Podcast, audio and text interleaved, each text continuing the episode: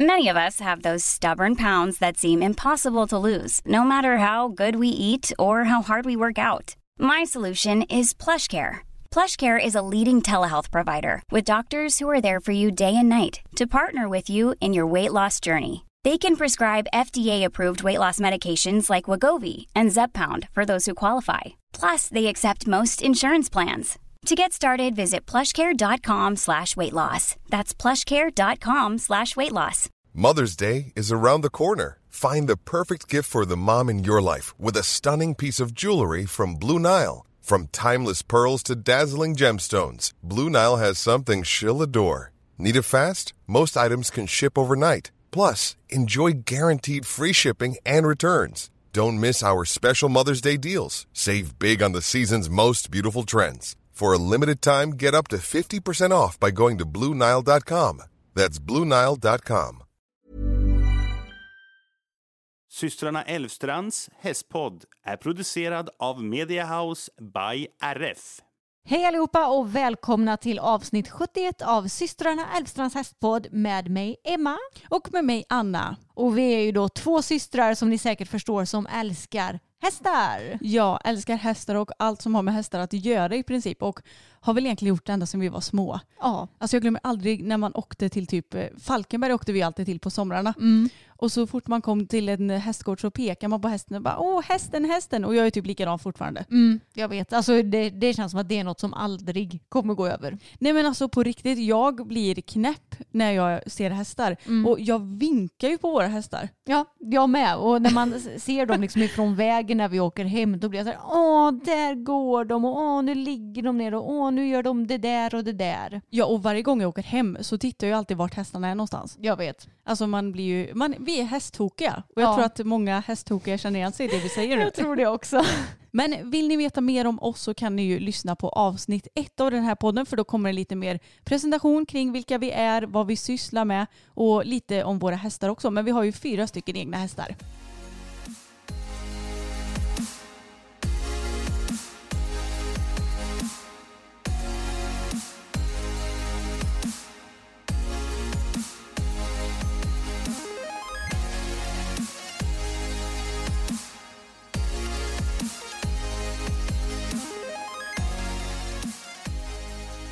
Hur är läget med dig då MC Wemzy? Jo, det är bra. Jag har sovit ganska dåligt i natt av någon anledning men eh, känner mig ändå liksom fylld med energi efter två riktigt bra ridpass idag. Ja alltså de har ju varit så duktiga och jag måste säga att jag, jag hade nog inte riktigt förväntningar att det skulle gå toppenbra idag för att det har ju blåst. Och det har ju blåst i typ fem dagar nu vilket Mm. jag, man, man blir trött i huvudet av det. Men samtidigt så måste jag nog försöka att ställa om mitt mindset till att blåst är en negativ vädersort eller vad man ska Mm. säga.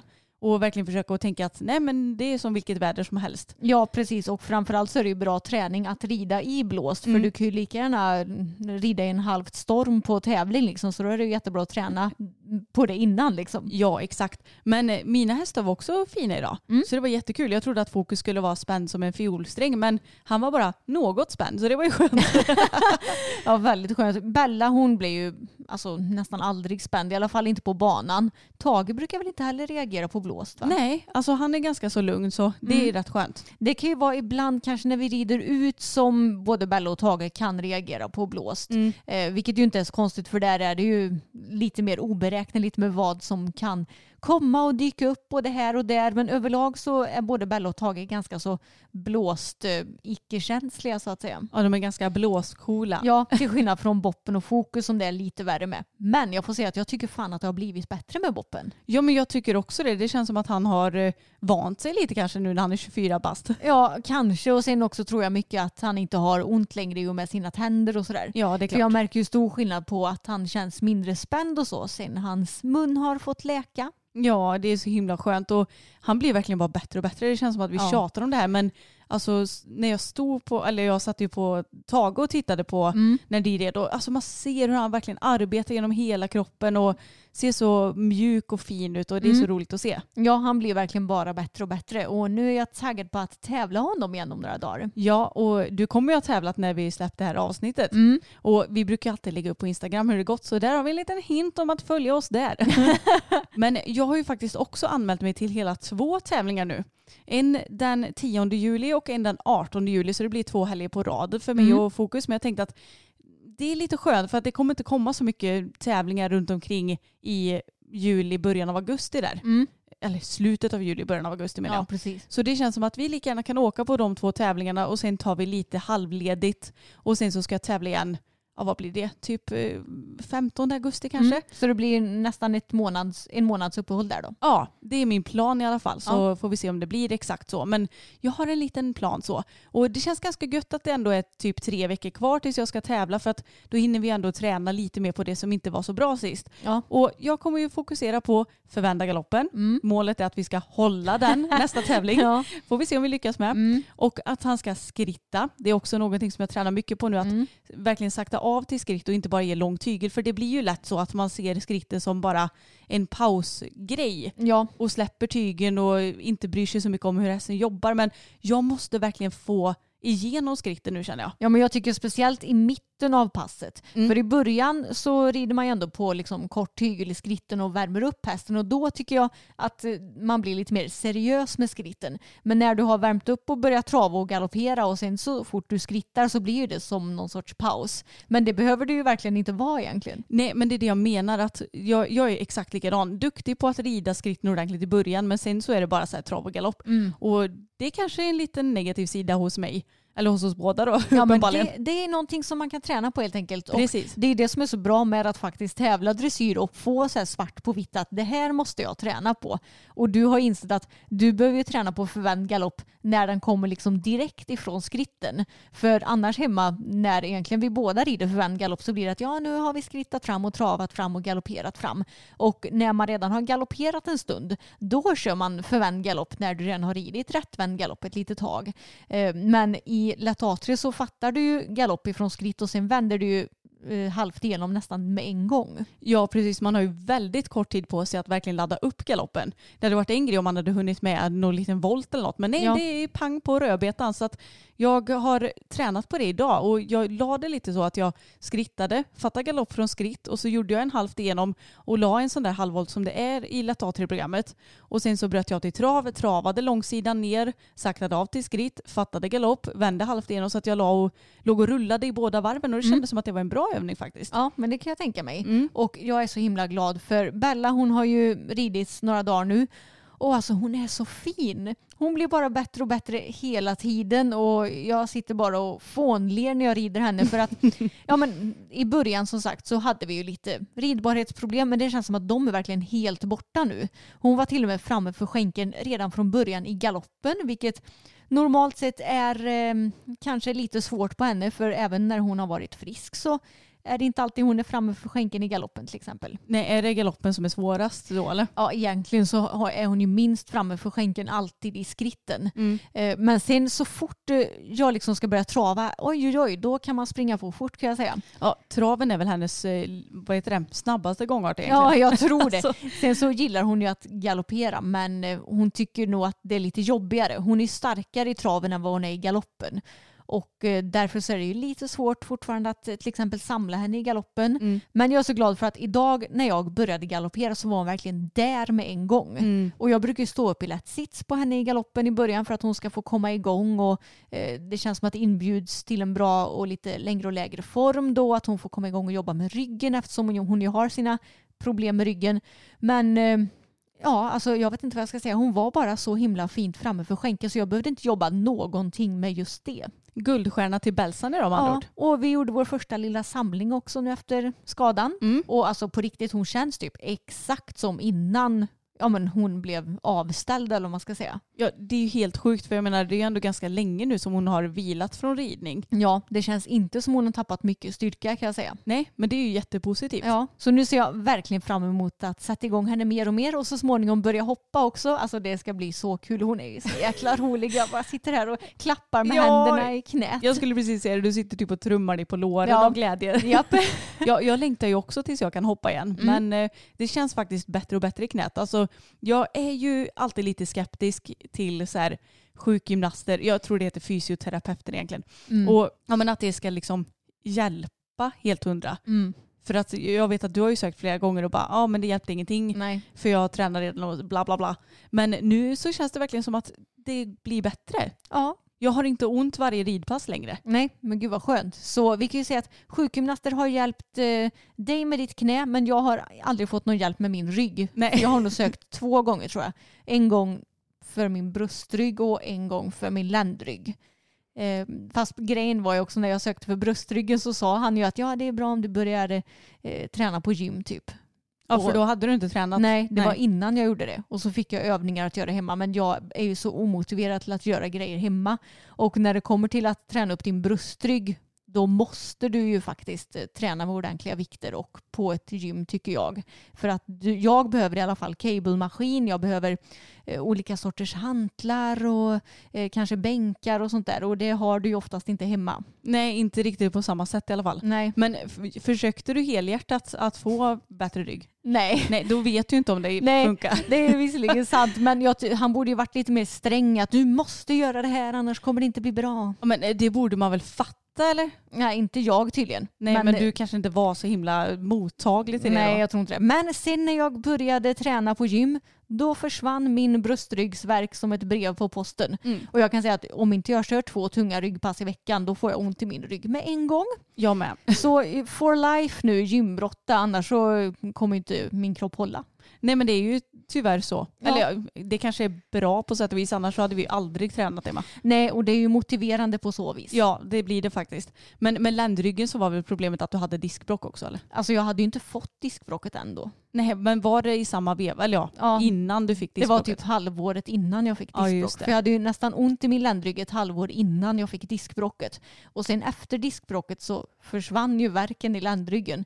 Men jag, jag vet inte om det berodde på det eller om det berodde på något annat. För nu när jag kan lite mer om träning och även har börjat lite med yoga så kan ju jag tänka mig att den värken som jag hade i ländryggen då, det kan lika gärna ha berott på att min eh, eh, höftböjare var för tajt Mm. och att jag hade behövt stretcha ut den. För jag tränade ju redan här och tränade ju bål och allt vad det nu var.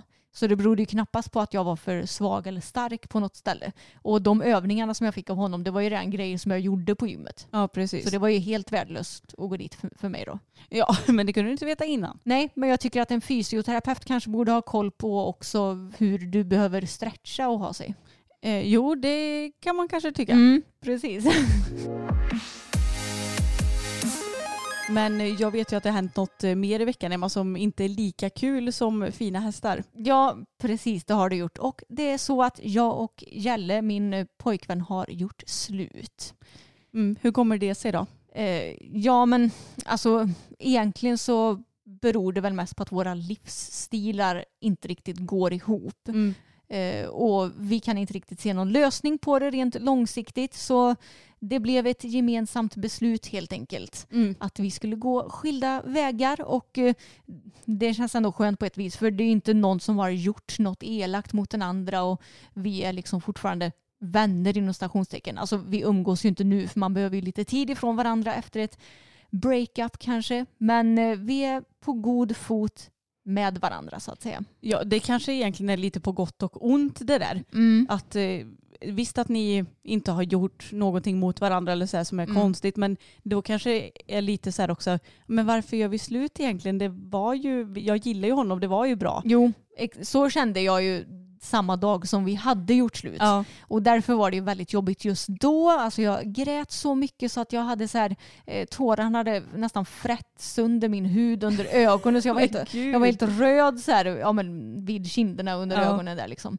eh, Och då kände jag så här, nej men varför gör vi det här för? Men sen eh, dagen efter och eh, ja, men så här ett par dagar efter så känner jag ändå att nej, men det var nog rätt beslut. För nu har jag fått landa lite i det och eh, tänker eh, realistiskt så att säga. Ja, och jag tycker ju, alltså jag som känner dig så väl, jag, jag ser ju att du ändå mår bra i det. Mm. Alltså du är ju som innan egentligen, eller vad Ja. man ska säga. Exakt. Alltså innan du gjorde slut, inte innan du träffade honom. nej. Nej.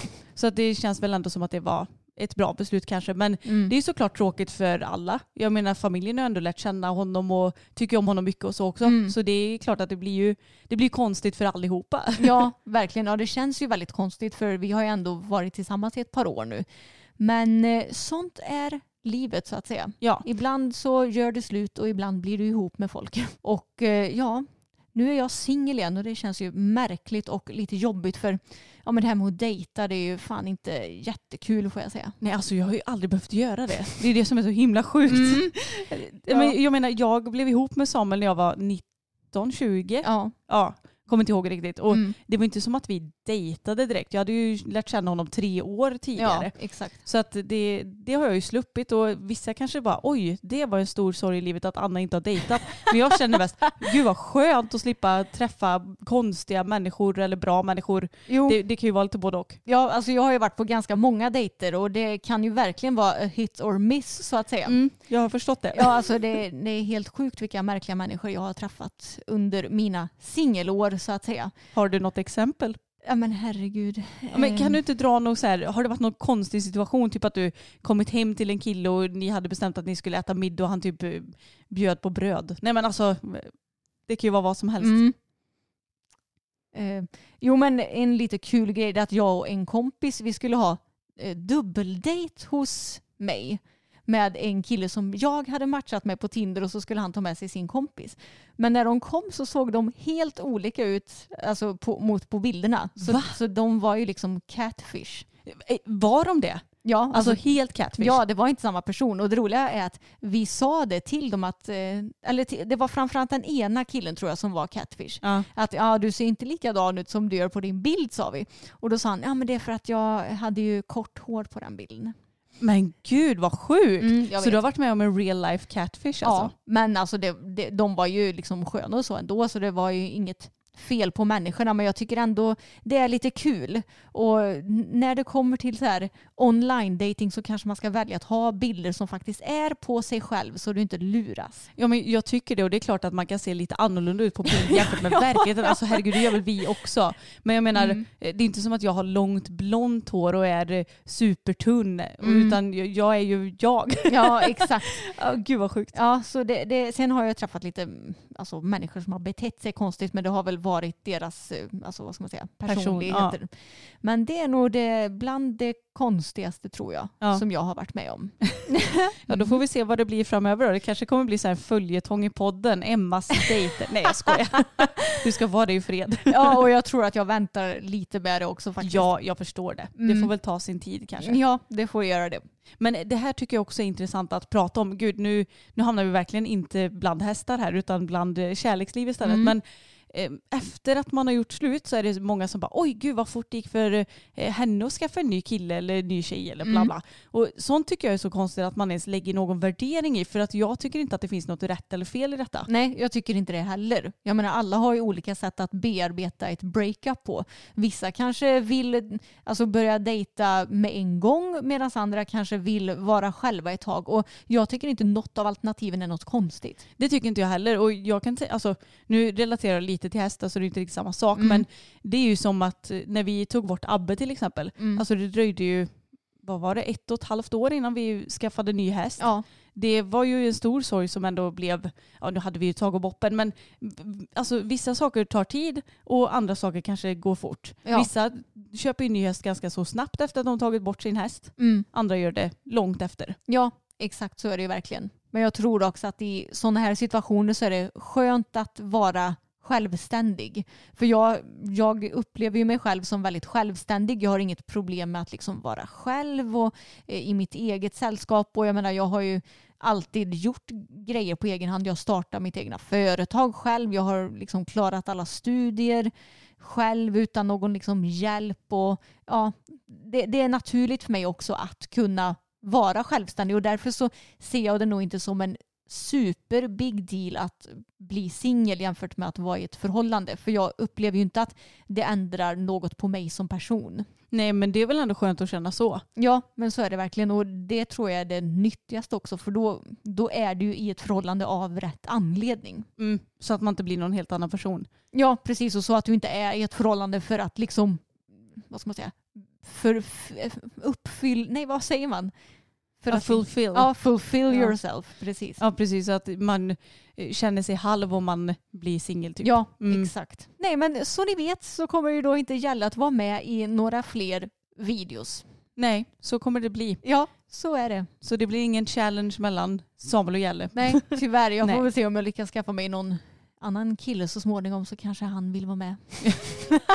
Kommer tvingas vara med. ja, exakt. Ja, herregud, det kanske tar tid. Ja det, det får vi se. Ja, alltså nio av tio killar är ju, som man träffar tyvärr är ju alltså, lite konstiga. Ja, jag vet inte riktigt vart jag hade hittat någon kille om jag inte hade haft Samuel alltså. Nej, det är ju det jag känner nu när jag har blivit singel. Ja. Alltså hur ska det här gå? Ja, har, har vi någon kille som lyssnar på det här? Nej, jag skojar. så, som känner att eh, han vill dejta Emma så är det bara att höra av sig till vår mail. Nej jag Ja, skojar. eller så får jag söka till Bonde söker fru nästa år. Sant. De vill ju ändå ha med mig. De tjatar på mig. De hörde av sig i år också till mig. Men då var jag ihop med Jalle så då tackade jag nej. Ja, men har vi pratat om det här Har vi i det? podden? Att, Jag vet inte. Nej, jag minns inte heller. Men när var det? 2016 Ja. eh, så hörde Bonde söker fru av sig till mig för att eh, mina kompisar hade skickat in mig. eh, att de tyckte att jag skulle liksom vara med i tv och hitta kärleken. Och jag var ju liksom i samtal med produktionen och de ville att jag skulle vara med i programmet. Men eh, sen så tackade jag nej till slut ändå. ja, och varför gjorde du det då? Ja, det är en bra fråga. Jag kände nog inte riktigt för det då. Och sen så var mamma väldigt anti till att jag skulle vara med i Bonde söker fru.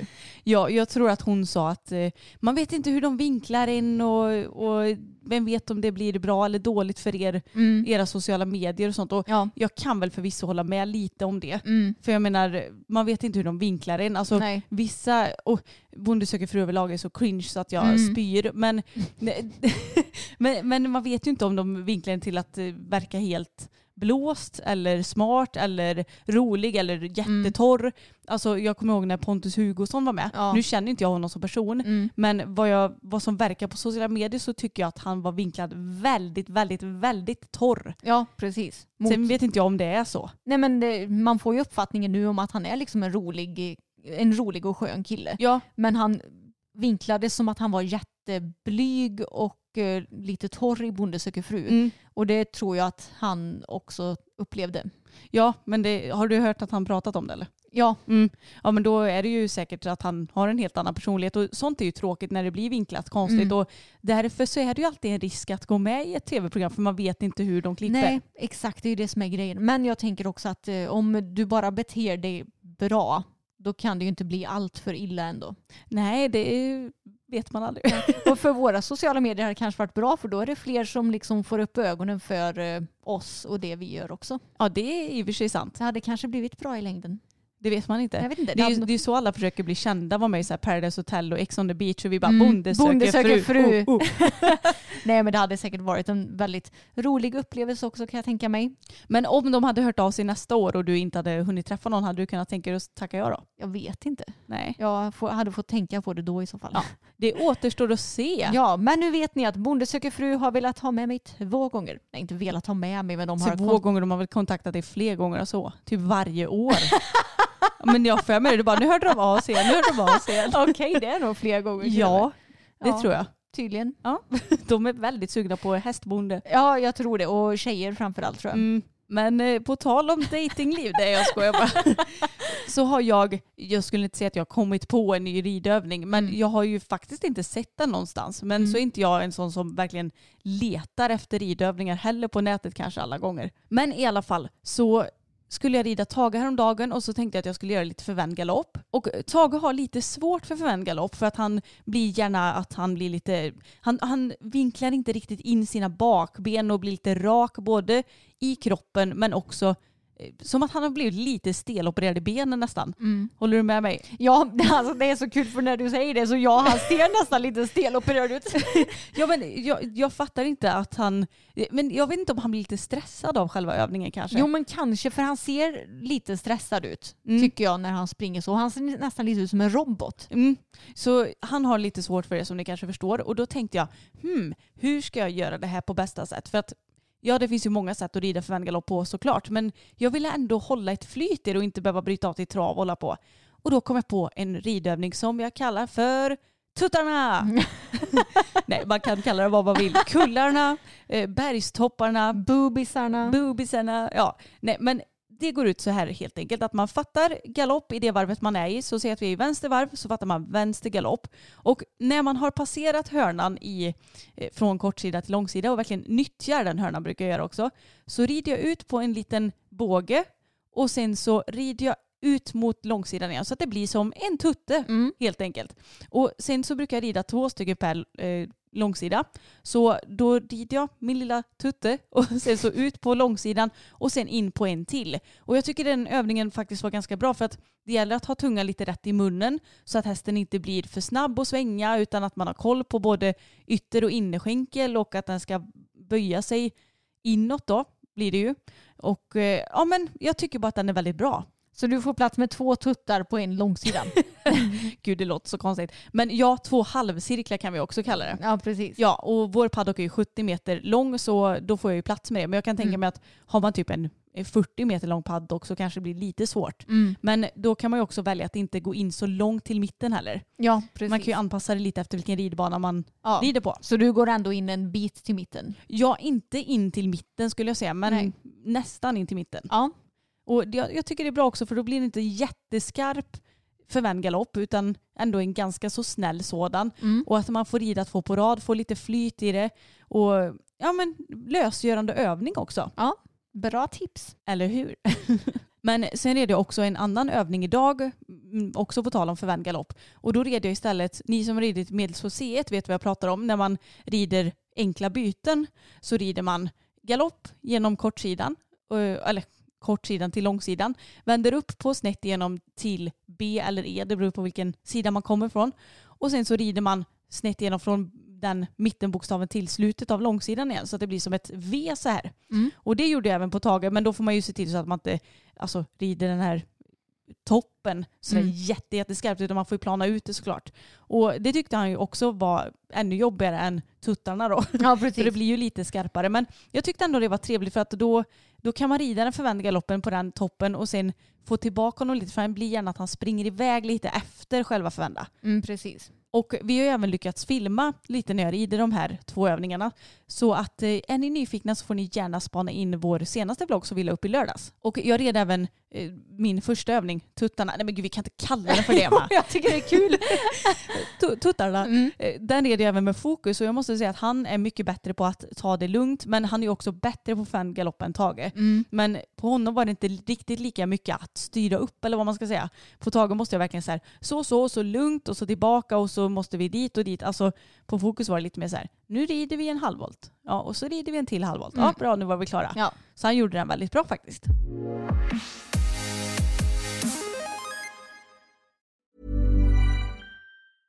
How would you like to look five years younger? In a clinical study, people that had volume added with Juvederm Voluma XC in the cheeks perceived themselves as looking five years younger at six months after treatment. Look younger, feel like you. Add volume for lift and contour in the cheeks with Juvederm Voluma XC. Reverse signs of aging by adding volume to smooth laugh lines with Juvederm Volure XC. For important safety information and to find a licensed specialist, visit juvederm.com. That's J U V E D E R M.com. Not for people with severe allergic reactions, allergies to lidocaine, or the proteins used in Juvederm. Common side effects include injection site redness, swelling, pain, tenderness, firmness, lumps, bumps, bruising, discoloration, or itching. There's a risk of unintentional injection into a blood vessel, which can cause vision abnormalities, blindness, stroke, temporary scabs, or scarring. Talk to a licensed specialist to find out if it's right for you.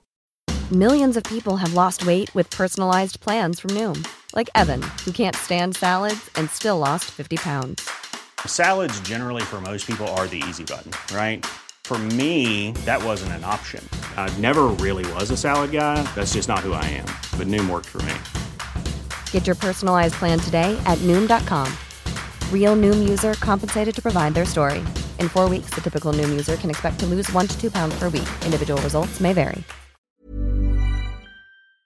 Ja, men nu när vi ändå är inne och snackar om ridning i vår paddock så vet ni ju om att Anna hon har ju haft en hel del problem med fokus där. Både jag och hon har ju flugit av de senaste månaderna på grund av att han har blivit rädd för någonting. Ja, flugit som fåglar har vi gjort. På grund av fåglar. Ja. Ja, men ibland så känns det som att det är inte bara fåglar han är rädd för utan han kan ju vara rädd för precis vad som helst. Jo tack. Och det är ju samma med boppen. Och vi har faktiskt fått flera kommentarer på våra sociala medier. Jag tror det både är YouTube och Instagram. Där folk har kommenterat. Har ni haft ute något medium hos er? Det kanske kan vara ett spöke eller någon ande som skrämmer hästarna på banan. Det hände mig. Ja, Men alltså, det, alltså nu när jag tänker på det, nu- jag kom på det här just nu, det är inte helt omöjligt. Mm. Nej. För om du kommer ihåg det Emma, när vi köpte vår gård, alltså vi har ju gjort väldigt mycket och med vi så menar jag ju framförallt vår kära far Hasse Hans. Japp.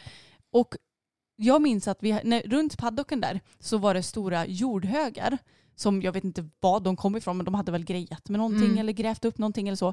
Och i den så hade de ju lagt en häst. Kommer du ihåg det? Ja, det låg ett hästskelett där. Ja, det kanske är den som spökar. Ja, en liten stjärtis som springer omkring och skrämmer hästarna. Ja, men å andra sidan så tycker jag inte att de borde vara rädda för en shettis. Nej, kanske. Fast Anna, hade inte du blivit rädd om ett litet barnspöke hade kommit in hit? Mm. gud, jag hade bajsat på mig tror jag. Precis, så det kanske hästarna känner likadant. Sant, de bara vad är det för liten eh, spökhäst som står här? Mm. Ja, i och för sig sant, men undrar om det kan vara så. Vi kanske borde kontakta ett medium. Sen har vi ju Abbe också som eh, ligger begraven här på gården. Ja, men han ligger ju borta vid skogen. Ja men tror du inte att han kan ta sig till paddock? Det är jo, inte så långt. självklart. Mm. Men tror du, tror du verkligen att Abbe skulle göra Nej, det? det tror jag jag verkligen tror inte inte. det. Jag tror att han, han är en snäll kille så att han hade inte gjort något sånt där bus. Det kanske var en liten jäklig shetty som ligger där begravd. Ja, Men det är faktiskt helt sjukt. Jag vet Mm. att de sa nog det när vi köpte gården. Bara så ni vet så ligger det ett skelett där i och vi bara okej. Mm. Okej. Mm. Och när pappa skulle flytta på de här jordhögarna eller vad han nu gjorde, då såg han ju det här skelettet. Ja, det, är- det är inte helt omöjligt. Mm. Nej. Hade du velat ta ut ett medium? Alltså eh, både ja och nej. Jag är ju så här, eh, alltså jag tror ju typ inte att jag är mottaglig för övernaturliga grejer. Och det trivs ju jag väldigt bra med. Same here. Så jag är ju rädd för att ifall vi skulle ta hit någon, att det skulle liksom öppna upp någon portal så att jag helt plötsligt börjar bli mottaglig och så kanske det kommer hit massa skit.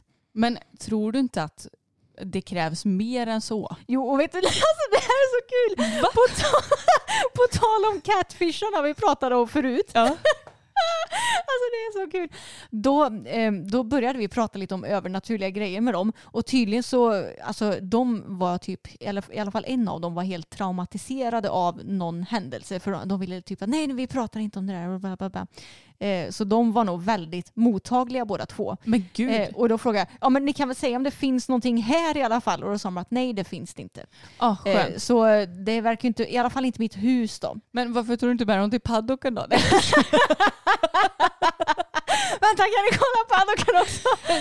kom, kom, kom, kom nu ska vi ut och kolla här. Ja, nej så det är ju skönt. Jag har ju inte haft någon misstanke om att det finns någonting i mitt hus för jag har ju aldrig någonsin upplevt något märkligt i mitt hus. Nej men tydligen så är det ju folk som upplever saker hemma hos mig och Samuel. Ja det vet jag, det har aldrig jag gjort men som sagt jag tror inte jag är mottaglig. Nej, men Samuels bästa kompis pappa, han, vart var det han kände av något? Var det när han gick i trädgården va? Har jag Ja. för mig. Och eh, Samuel har också märkt av någonting, för vi har ju en verkstad hemma Mm. som Samuel grejar med bilar och så, och så stod han väl och grejade i motorhuven på bilen. Och då kände han verkligen hur någon stod snett bakom honom och så när han tittade dit så var det ingen Mm. där. Men han bara, men det kändes inte hotfullt. Jag bara, det spelar ingen roll, det Nej. är obehagligt ändå. Jo, exakt. Ja, det enda som jag har varit med om som varit inom citationstecken onaturligt det är att i en period så eh, kändes det ju som att något satte sig ner på sängen med mig. Mm. Och det var ju jätteofta. Så till slut blev jag ju van vid det och liksom kunde nästan skita lite i det. Men var inte det i samband med att du fick sömnparalys också? det var inte det. Nej, det är det som Just är det. grejen. Om det hade varit det så hade jag ju kunnat säga att det var en sömnparalys. Men Just jag var ju det. vaken. Var det här? Både hemma och här tror jag. Mm. Så det är ju definitivt inget som är platsbundet i så fall. Nej, det är till dig. Ja, men eh, jag vet inte, nu har jag ju inte känt det. Det måste ju ha varit när jag var, hur- ja, hur, från att jag var typ 22 till 24 kanske, 25, jag vet inte riktigt. Men var det en period i ditt liv som var väldigt stressig eller? Alltså nej, inte den stressigaste perioden i mitt liv. Så jag, jag, jag har ju försökt dra den kopplingen också, men nej. Det kanske var en osäker period i mitt liv. Mm, det kanske kan trigga något också. Mm, kanske, för eh, det låter ju mest logiskt i så fall. Ja, det är intressant i alla fall, för det är ju som sagt det enda övernaturliga jag har varit med om. Mm. Eh, sen så vet man ju inte om det finns någon liten spökhäst här på gården som eh, busar runt och skrämmer Som skrämmer hästarna. fokus. Mm. Han, det är kanske är det som är grejen. Han kom springandes bakom gödselhögen. Ja. Så fokus bara tjung och så åkte jag av. Mm. Ja, det är inte helt omöjligt. Nej. Men ja, vi får se om det blir ett medium som får komma hit. Då vill jag ju ha han som är med i Det Okända. Birkan Tore, Ja, mitt alltså han Är, favoritmedium. min- ja, han är min favorit också. För det första, han har ju helt fantastiskt hår. Mm. Och för det andra, han är helt fantastisk. Och för det tredje, han ser ut som en ängel. Alltså Ja. det kan ju inte bli bättre. Eller hur? Så om han kommer hit då kan jag tänka mig det. Ja, vi måste lägga ut en bild på Birkan Tore på Instagram också. Ja, det, vi kan lägga upp det i vår story. Ja, och han är ju verkligen ett medium som känns trovärdigt också. Mm. För jag har ju sett, eh, vad heter serien på Netflix? Surviving Death heter den. Mm. Eh, och det, då hade de två avsnitt om medium och jag kände ju att det där är ju bara humbug. Alltså det som de mediumerna sysslade med. De hade Okej. typ seanser där de gjorde till sina röster och nu är jag en liten pojke och nu är jag en gammal man och sånt där. Nej men Eh, gud. Och sen så att de pratade med deltagarna men sen så visade det sig alla gånger att eh, ja men där hade jag lagt ut en bild på Facebook på min gröna bil för att det var någon som hade sagt att ja du har en grön bil säger din eh, farfar. Och sen så hade man kunnat se det typ så här, några år tillbaks på Facebook och så. Det är ju det som jag känner är lurigt med medium och sånt där. Ja, verkligen. Och, alltså, jag, jag känner också att med tanke på att vi ändå är offentliga personer, även om vi inte är så offentliga för hela världen, tänkte Mm. jag säga, då får man ju typ boka det i något annat namn i så fall. Ja exakt. Så man inte kan ta reda på någonting. Nej precis. Och eh, vi fick ju en ännu dålig nyhet tänkte jag säga, eller tråkig nyhet om att ännu en kändishäst har dött. Mm. Det är helt sjukt alltså. Verkligen. Och nu är det istället Steve Gerdas Bianca som har dött. Och det var ju en eh, svenskfödd häst. Mm. Ja. Och hon eh, drabbades tyvärr av en hjärntumör. Så det Mhm. var därför som hon, jag vet inte om hon fick tas bort eller om hon dog av sig själv för det framkom inte riktigt. Jag Nej. läser på Hipson här. Okej. Men alltså så himla tråkigt och jag vet den hästen har man ju bara, det har ju varit hans wow-häst tycker jag. Ja den är så fin verkligen. Ja, sen vet jag inte om man blir lite partisk bara för att det är en svensk född Ja, häst. antagligen. Men hon var ju så söt och så fin och verkligen en riktig kämparhäst. Mm. Och de passade ju så bra ihop. Ja, Steve passar väl med alla hästar. För Ja, för han, är ju, jätteduktig. ja, men han måste ju vara världens bästa ryttare. Ja, jag tror verkligen Mm. det. Det känns som att han skulle kunna sitta på vilket ök som helst. Det finns inga ök. Men ni fattar vad jag menar. Vilken Ja. häst som har vilken hoppteknik som helst. Han hade ändå fått den att prestera på topp känns det som. Det hade varit typ intressant att se honom på Tage för att se hur, vilket självförtroende Tage hade fått med honom. Verkligen att se vad Tage hade vågat ta sig över för hinder. Mm, precis. Faktiskt, för att Tage är ju lite osäker men det kan ju med all säkerhet bero på att jag också, alltså du och jag har ju ett- ett väldigt förflutet med honom om Mm. att vara lite osäker. Så det hade varit väldigt intressant att se en ryttare som Steve på honom. Mm, jag håller med. Men i vilket fall som helst så är det ju skittråkigt att höra det här. Ja, alltså man blir så ledsen och det är ju så himla mycket ja, men investerat i de här hästarna också. Mm. Inte bara kärlek utan det är ju ja, men, topphästar, det är klart att det betyder mycket när de går bort. Mm, precis, både massor av tid och pengar. Mm. Och speciellt när man vet att Steve, han gör ju verkligen allt för sina hästar och han är ju verkligen en god hästmänniska. Och då blir det extra tråkigt ty- tycker jag när sådana människor får vara med om sånt här. Ja, när de drabbas ja. Mm. Och jag tyckte det var så gulligt också för att på sin hemsida så skrev Steve att hästen kallades för drottningen hemma i Ja. stallet. Mm. Queen Bee. Ja, men jag tycker också det är lite kul för Bianca har Cardento i sin stam. Mm. Och är inte Cardento lite så här ökänd för att ge jobbiga hästar? Jo, eller är han inte lite känd för att ge hästar som är typ jobbiga i munnen och sånt där och kanske lite skarpa sinnen? Jo, jag har för mig det. Hårda i huvudet har Mm. Ja. jag för mig att jag har hört. Mm. Men jag tycker sånt är så lustigt för att visst att det säkert spelar Mm. roll, men jag tror ju också att mycket går att jobba på. Ja, det tror jag också. Det känns som att du hör väldigt många hästar. Ja, den hästen ger eh, si och så och den hästen ger si och så. Men Mm. mycket eh, kan du nog påverka redan från början när du tränar din, ja, men både ditt föl och din hunghäst och allt vad det nu kan vara. Ja, det är så jag tänker också. Men sen kan ju jag noll om, om avel och sånt, så jag ska inte säga för mycket. Nej, precis.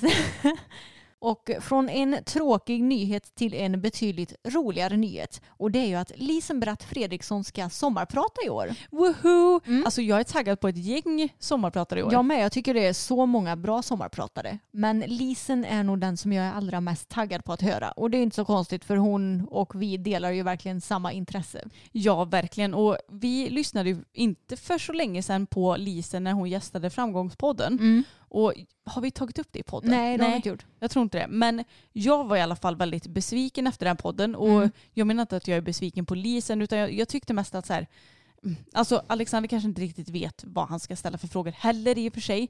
Men det är det jag tänker att är inte hela vitsen med en intervjupodd med att du ska vara duktig på att intervjua. jo, och eh, att få gästerna att prata om sig själva. Mm, precis, för att det kändes som att allt var bara riktat kring vad hon gjorde för sin man Peder och, Mm. och ingenting om att, vad hon gör, vad hon har för företag, eh, vad hon har för uppväxt. Ja, okej, lite, lite uppväxt, var det uppväxt var kanske. det, men det var ju väldigt, väldigt lite om hennes företagande Mm. och eh, inte heller mycket om hennes karriär vad jag, vad jag vill minnas. Nej, och jag menar Lisen gör ju jättemycket Mm. och som är aktuellt idag, inte bara så här, ja det var aktuellt förr. Nej, exakt. Nej, och det är det som jag kan bli så trött när, när eh, Lisen är med i olika ja, men jag vet inte, poddar och intervjuer att allt ska ju kretsar kring Peder hela tiden. Hon ska prata om honom hela tiden. Medan när Peder är med i poddar så är det ju inte lika många som ställer frågor om Lisen utan han kanske pratar om henne en väldigt kort stund men nästan allt är ju fokuserat på honom. Och det, jag tycker det är så tråkigt för det känns ju verkligen så himla patriarkalt det här. Jo men det gör ju det. Och något jag kommer att tänka på det är ju att Malin och Henrik Jonsson, Mm. eller Malin Barriard och Henrik Jonsson, de är ju också gifta. Tror du att Henrik får mycket frågor om Malin när han intervjuas? Nej, det tror jag inte. Det tror inte jag heller och då har ju ändå hon en lite större karriär än vad han har. Ja, Eller? precis. Och, men Malin var ju också med i Framgångspodden och hon fick ju inte så många frågor om Henrik. Nej. Eh, så jag tror att Peder och Lisen jämförs nog väldigt mycket eftersom de har eh, alltså tävlat inom samma gren och ja, men de har ju en mer liknande karriär. Ja och de har ju ändå tävlat på samma nivå Ja. även fast Lisen inte gör det längre. Nej, och jag menar Lisen har ju varit betydligt mer framgångsrik än Peder i vissa perioder. De har ju lite gått om varandra. Det är ju först nu det senaste som Lisen har slutat tävla.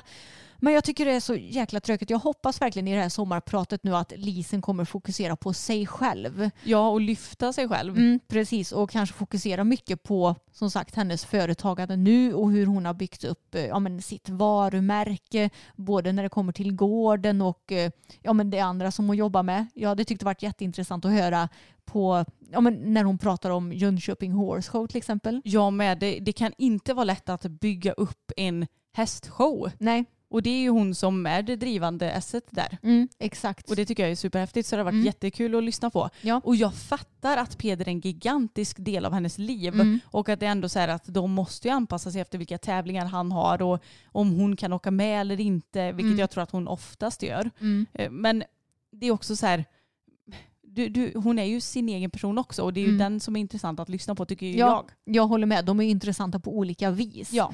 Så ja, jag håller tummarna för det och ger tummen ner till intervjuer som fokuserar på en annan person än den som intervjuas. Jag håller faktiskt med.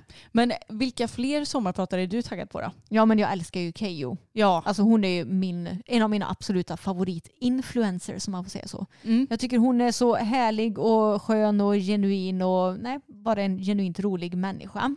Och sen så, vi var ju på hennes show för några år sedan. ja gud är det typ två, tre år sedan nu eller? Ja, det måste vara tre år sedan. Ja. närmare.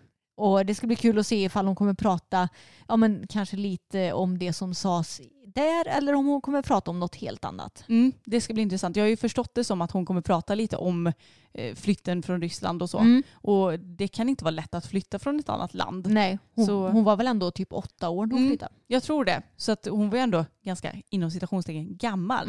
Precis. Mm. Så att hon ändå minns lite från Ryssland och så. Mm. Ja, Du då, har du någon favorit som du längtar efter att lyssna på också? Ja men förutom Lisen och Keyyo, vilket Mm. jag också ser fram emot väldigt mycket, så ska det bli väldigt kul att höra Sara Larsson. Mm. För hon har ju fått mycket ris och mycket ros genom livet Mm. och är en eh, skarp kvinna som, ja men jag, jag tycker hon är häftig. Ja. Och jag, jag älskade framförallt hennes eh, album, men gud vad heter det? Lush Life? So good. so good. Ja. Hon har en blå klänning på sig minns jag. Mhm. Ja, hur som helst, hon släpper bra musik. Mm. Och eh, Benjamin Ingrosso tycker jag också. Mm, jag håller med. För eh, ja, jag jag vet att många har delade åsikter kring just Benjamin. Att Åh, det, ska, det är så kreddigt nu att tycka om honom. Förut så var han en tunt.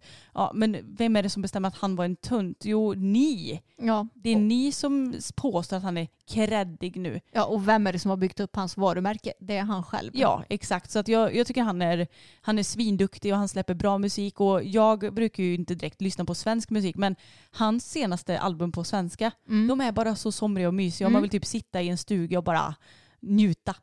jag Så håller att, med. eh, det ska bli kul att höra vad han har att säga också. Okej, nu tänker vi ta och diskutera en sista grej här för detta avsnitt och det är om stallhyra. Du och jag Emma, vi betalar ju noll kronor i stallhyra just nu. Jo, precis. Det är ju för att vi har vår egna gård. Ja, Men däremot har vi ju varit inackorderade tidigare. det har vi varit och alltså, jag, jag glömmer aldrig när vi stod uppstallade på ridskolan och jag minns inte riktigt om vi hade bara Tage eller om vi hade Tage och Boppen. Mm. Men hur som helst så hade vi jobbat så mycket i stalltjänsten så att vi, det var en månad som pappa bara, ja nu kan vi bara lägga en guldtia i ett kuvert för den här månaden har vi jobbat in så mycket att vi på- får betala 10 kronor och jag, och du bara va? Mm. Japp. Så det var ju väldigt smidigt när man gick på ridskolan och så som det var förr att man kunde jobba in lite den stallhyra man betalade. Ja, precis. För vi hade ju stalltjänst på helgerna. Och alltså, låt mig säga som så att när vi var yngre, alltså när vi gick i typ grundskolan, jag sov mer på vardagarna än vad jag gjorde på helgerna för att vi var så mycket i stallet och jobbade och det var tävlingar och alltså det var ju aktiviteter hela tiden. Ja och vi älskade ju det. Ja, Alltså det var så mysigt när man kom till stallet, framförallt julaftonsmorgnar för det tog vi också alltid. Mm. Japp. Skrev upp oss fort som tusan bara på de passen. Och åka till stallet, fodra hästarna, Mm. släppa ut dem, mocka, fixa i ordning hö till lunchen. Alltså åh, det är ju mysigt. Mm. Ja, så mysigt. Men jag minns också så här, varje söndag bara, ah, vad skönt, imorgon får jag sova ut lite för då ska jag gå upp kvart över sju. Ja. Istället för klockan sex typ. Ja, precis. Men det var ju ett sätt att tjäna in lite på stallhyran. Men Mm. det är ju så kul det här med stallhyra för det känns som att olika människor har verkligen så olika åsikter kring vad som är dyrt och billig stallhyra eller så. Verkligen. Och sen så varierar det också enormt beroende på vart du bor i landet. I Stockholm och kanske också i, centralt i Göteborg, då är det ju pissdyrt med stallhyra. Ja men alltså jag läste något stall, nu kommer jag, jo men det var nog kring Stockholm någonstans, så stod det så här full service och det var nog inklusive typ två träningspass eller någonting i månad, eller i veckan menar jag. Eh, då skulle man betala 15 000. Var det inklusive eller exklusive moms? Mm, det vet jag inte. Nej. Det kan ju varit exklusiv. Det känns ju så här, alltså det är ju inte helt orimlig summa så sett, för att jag menar träningspass, eh, åtta stycken i månaden då. Det, bara det kostar ju mycket såklart. Men jag bara, 15 000 kronor! Oavsett om det är inklusiv eller exklusiv moms så är ju det väldigt mycket pengar. Ja, låt mig säga som så att det hade det inte kostat här hos oss. Nej. Utan här är ju stallhyrorna väldigt billiga och vi bor på Västgötaslätta för referens. Och eh, jag tror att det är kanske ganska, ganska vanligt med billiga hyror om du bor på landet. Det kanske är billigare också uppåt norr och jag vet inte hur det är i Österlö- Östergötland, Småland, Skåne och sådär. Men här är det i alla fall väldigt billigt. Ja, och det beror väl lite på vad man som stall och vad distriktet har att erbjuda lite känns det som Mm. också. Och vad efterfrågan är. Det är väl säkert därför det är så dyrt i Stockholm för att många vill ha stallplats och då blir det också dyrare. Mm. ja då kan du ju ta mer betalt. Men det var så kul för det var några veckor sedan så pratade vi om det här med en kompis som står inackorderad i ett stall. Och det stallet det har ju ett litet ridhus, en paddock som ändå är fin, ehm, alltså ett stall som har spolspilta och ja, men bra boxar och sadelkammare och Ja men alla faciliteter finns ju egentligen ja, så. precis. Och det ingick in och utsläpp va? Ja jag tror det. Det ingick eh, strö till boxarna Och täckesbyte också va tror jag. Ja, och hö va? jag tror det. Så man kan säga att det- allt ingick. Ja. Och eh, där betalade hon, vad var det, 1800? Ja, jag tror det var något. Nej, strö ingick inte. Nej okej. Men det var nog det enda som inte ingick. Och inte Mm. kraftfoder. Nej. Men allt annat ingick tror jag. Mm. Och sen så var det väl säkert så att om jag säger att det ingick 12 kilo hö. Vill du ha Mm. mer får du betala extra kanske. Ja. Något sånt. Men jag menar 1800 kronor för allt det där när du ändå har tillgång till ridhus Mm. dessutom. Det är ju helt galet. Alltså det är ingenting. Nej. Sen så vet ju inte jag om, om hon betalar liksom, eh, om det är något företag som hon betalar till så att det ingår moms eller om det inte ingår moms. Men oavsett så är det ju svinbilligt. Och då var det så kul för då berättade hon att de hade haft något eh, ja, men stallmöte och då hade vissa som stod i stallet tyckt att det var för mycket att betala så att de ville klaga på det. alltså det Ja. är helt sjukt. Men det är också så himla olika vad man har för referenser tänker jag. Mm. Alltså jag menar du och jag tycker ju att det är väldigt billigt. Jag kommer inte ens ihåg vad vi betalade i det inackorderingsstall vi stod i efter ridskolan. Nej, Per inte jag häst. heller. Det kanske var 2 2 5 något sånt där. Ja men något sånt där och då hade vi ju egentligen samma eh, vad heter det? tillgångar som Ja, den här kompisens stall. precis. Minus att vi fick släppa ut och in våra hästar då. Mm. Men eh, nej, jag, jag, jag tycker verkligen inte att det är mycket pengar. Nej, inte jag heller. Och eh, vi som har eget företag, vi vet ju också hur mycket kostnader som tillkommer. Det är skatt och det är moms som ska dras av. Och la- jag menar, de borde ju nästan gå back på 1800 känns det ju som. I alla fall om det ingår moms på det. Ja men det känns ju som det. Jag menar man ska hämta hö. Man ska betala för hö. Mm. Du, det är arbete med in och utsläpp om du nu inte eh, alltså har pass på ett sånt. Mm. Och, ja, men det är ju mycket arbete. Arbete kring eh, att fixa paddock och ridhus och harva Mm. och sladda. Och, alltså, det är ju mycket som tillkommer. Ja, precis. Och jag, alltså jag blir så här, hur kan ni ha mage att klaga på det här priset? Alltså jag blir helt, eh, jag, är- jag är- blev helt i chock när hon berättade det här, Mm. att de tyckte att det var för dyrt. Ja, jag, verkligen jag med. Mm. Och jag menar, nej jag, jag, jag fattar inte hur ska de kunna få det billigare? Det går ju inte. Nej, exakt. Så, nej, jag tycker bara det är så intressant att se skillnaden i vad vi upplever som dyrt och billigt. Och jag menar, ni från Stockholm som lyssnar på det här, ni måste ju tänka, åh herregud vad lyxigt. Ja, vad, vad, het, vad heter det här stallet? Jag flyttar dit direkt Ja. tänker ni nu. Exakt. Jag Jag- undrar ju vad en billig stallplats är i Stockholm. Mm, Jag med, och om det är billigt så kan det ju knappt ingå någonting heller kan jag tänka mig. Nej, det är intressant. Det, Mm. det är något sånt som man önskar att eh, någon journalist hade kunnat ta reda på. Ja. Verkligen söka så här många stall och se vad det kostar. Men vad tror du att, eh, ja, men att stå, säg att vår gård Mm. eh, hade varit i Stockholm, eller i utkanten av Stockholm, vad tror du att eh, vi hade kunnat ta betalt då? Du tänker exakt storlek och så som den är nu, bara att han hade Ja. varit i Stockholm.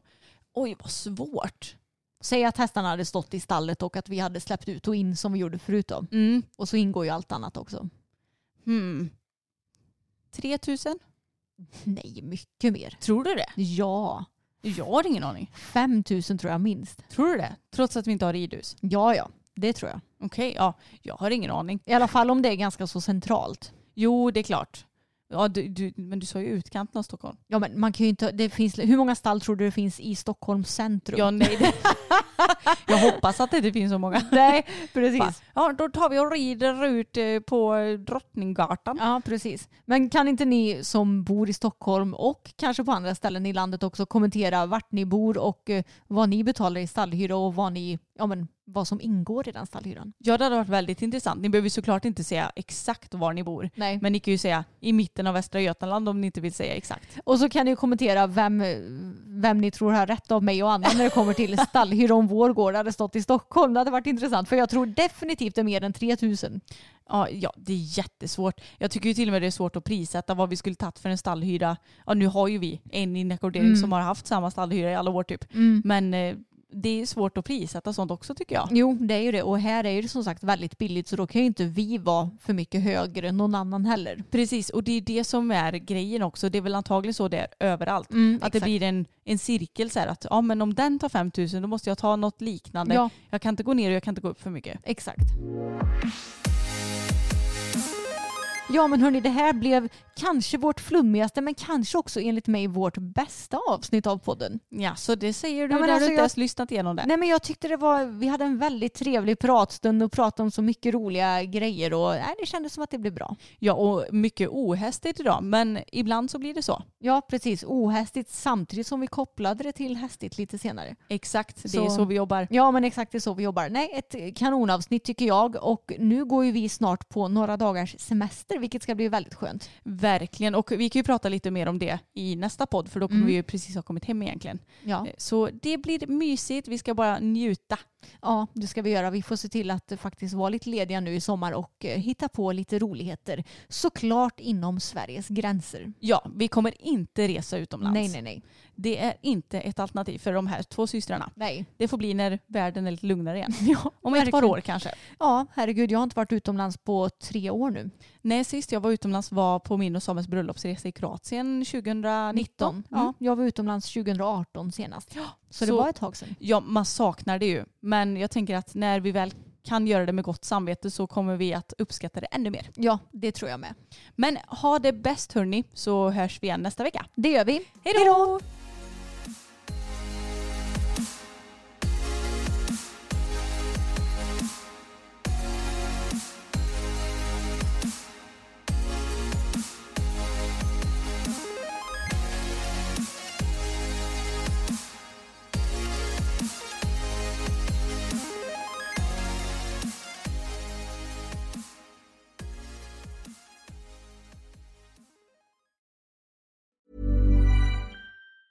Want flexibility? Take yoga. Want flexibility with your health insurance? Check out United Healthcare Insurance Plans. Underwritten by Golden Rule Insurance Company, they offer flexible, budget friendly medical, dental, and vision coverage that may be right for you. More at uh1.com. Hi, I'm Daniel, founder of Pretty Litter. Cats and cat owners deserve better than any old fashioned litter. That's why I teamed up with scientists and veterinarians to create Pretty Litter. Its innovative crystal formula has superior odor control and weighs up to 80% less than clay litter. Pretty Litter even monitors health by changing colors to help detect early signs of potential illness. It's the world's smartest kitty litter. Go to prettylitter.com Um, and use code ACAST for 20% off your first order and a free cat toy. Terms and conditions apply. See site for details.